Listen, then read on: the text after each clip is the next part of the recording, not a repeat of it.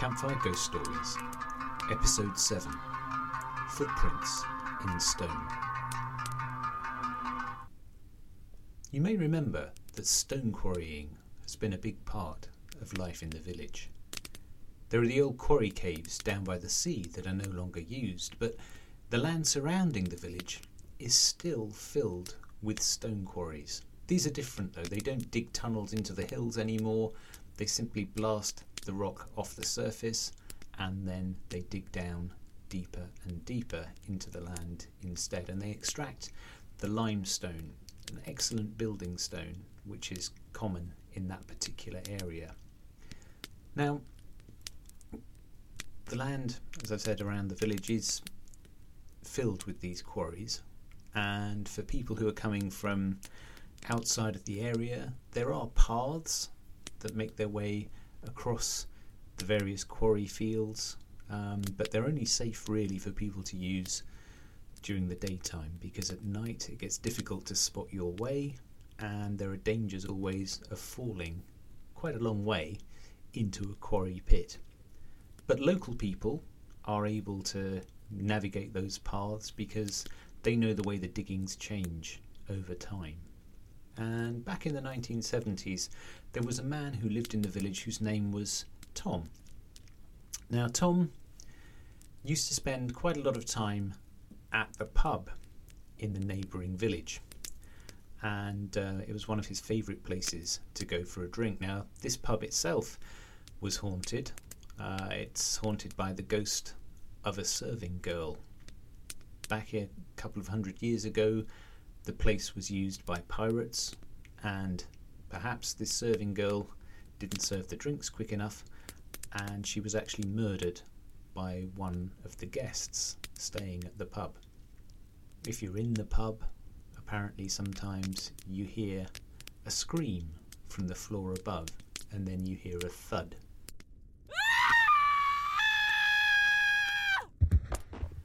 And the thud is supposedly the sound of the serving girl's body as she hits the floor, having been murdered by the ghostly pirate on the floor above. Anyway, it's not that ghost that we're here to talk about today. It's something quite different. So this man, anyway, back in the nineteen seventies, lived in the village, went to the pub in the neighbouring village, and his name was Tom. And one particular evening, it was in the summertime, Tom decided to go and take a trip over to the inn, which I believe is called the Ship, in the next door village.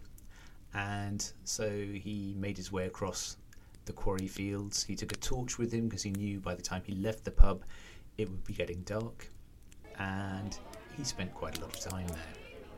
In fact, he had a couple of drinks and then he had a couple more, and then the evening was going well, so he had another one or two, and then one for the road. And by the time the pub was emptying out, sometime after eleven o'clock, Tom was feeling very relaxed, shall we say. And he saw that a mist had rolled in from the sea. It was a really dense fog, in fact, and quite difficult to see very far in front of you.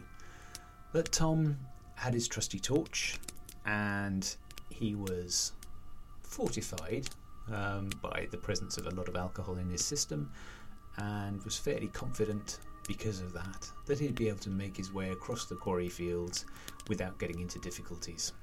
And so he set off in a slightly zigzaggy way towards his home in the next door village. His torch wasn't doing very much, it has to be said, lighting a couple of feet in front of him, not much more than that, and it was very difficult to see where he was going, but he was okay. He knew where the paths went, and he was able to follow them across the quarry fields. But as he was passing one of the quarry pits, he suddenly heard a strange hissing, rasping sound.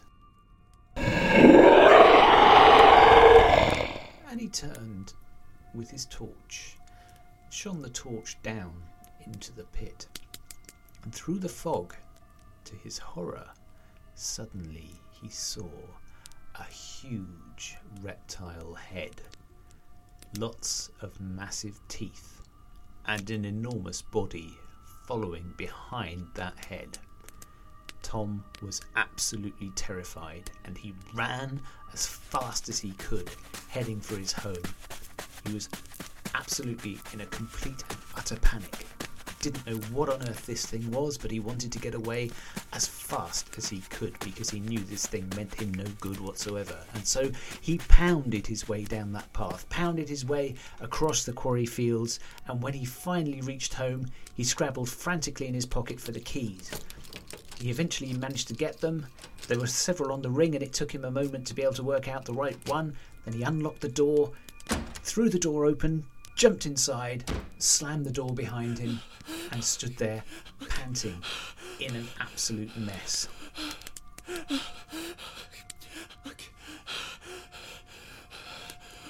He was completely and utterly shaken by what had just happened to him. His wife was woken by the commotion, and she came down the stairs to see what the problem was, and there she saw Tom, white as a sheet, panting crazily, and she asked him what on earth had happened. Well, Tom tried to explain, and his wife said to him, "Tom, look, this drinking is becoming a real problem. You're starting to see things now in the dark. This has got to stop." Well, Tom felt quite sheepish and also a little sad that his wife didn't believe his story. But anyway, he went to bed, and though he was somewhat distracted for a while by the visions of, of what he'd seen, he eventually managed to get off to sleep. And it wasn't until a couple of weeks later that he was able to go back to the ship again, because his wife had been fairly strict on the sort of no drinking rules.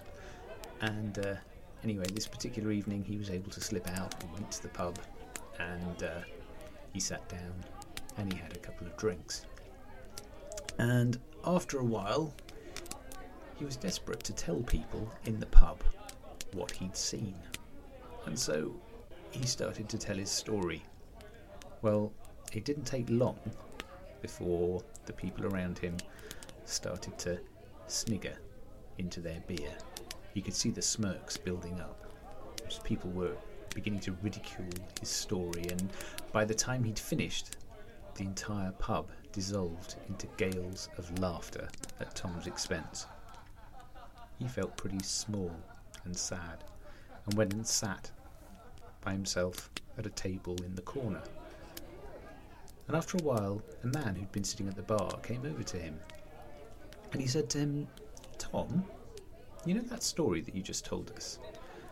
Can you explain to me a bit more about the exact shape and size of this thing that you think you saw?" And so Tom gave the man as detailed a description as he could of this creature that he'd seen coming out of the darkness and the fog towards him. And when he'd finished, the man said to him, "Well, listen, Tom, how much do you know about dinosaurs?" And Tom said, "Well, you know, I'm I'm not a seven-year-old. I can't tell you all that much about them. All I do know is that, you know, there were these massive creatures that used to live in this area millions of years ago, um, and they used to be quite common, I believe, here, but I couldn't tell you one from another." And the man said to him, "That's very interesting, Tom, because the description that you've just given me is very close to that of a Megalosaurus, which is a carnivorous dinosaur that used to live in this area about seventy-five million years ago." And Tom was completely amazed by this. It was just too fantastical for him to possibly believe it, but on the other hand, he was delighted that at last he'd found at least somebody who was showing some signs of believing that his story might in some weird way actually be true. And so Tom left the ship for that night feeling, well, pretty happy really. And um, he had at least got somebody to believe his tale. But it all got a bit stranger in the next couple of days, because the quarrymen took the next layer of stone out of the ground in the pit where Tom had seen the creature looming out at him through the mist. And as they took this layer of stone off, they uncovered a set of fossilised dinosaur footprints in the limestone pavement. That was pretty amazing in itself. But what was even more amazing was that when experts were brought in to identify the dinosaur footprints, they were found to be the footprints of a Megalosaurus. And the footprints were walking right in the direction in which Tom was standing, looking down into the pit. Had he had a face-to-face encounter with a ghost millions and millions of years old? Well, I guess we'll never know.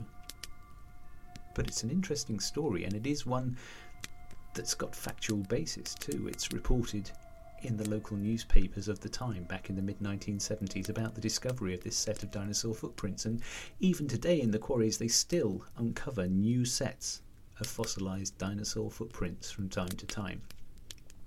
So who knows? Perhaps Tom did indeed see a ghost from a different age almost. I guess we'll never know. Well, this has been Campfire Ghost Stories. Thanks very much for listening. I'm Peter, and if you want to get in touch with me, you can email on campfire ghosts U K at g m x dot co dot u k, or you can follow Campfire Ghost Stories U K on Facebook or Twitter. Thanks very much. Next episode coming soon.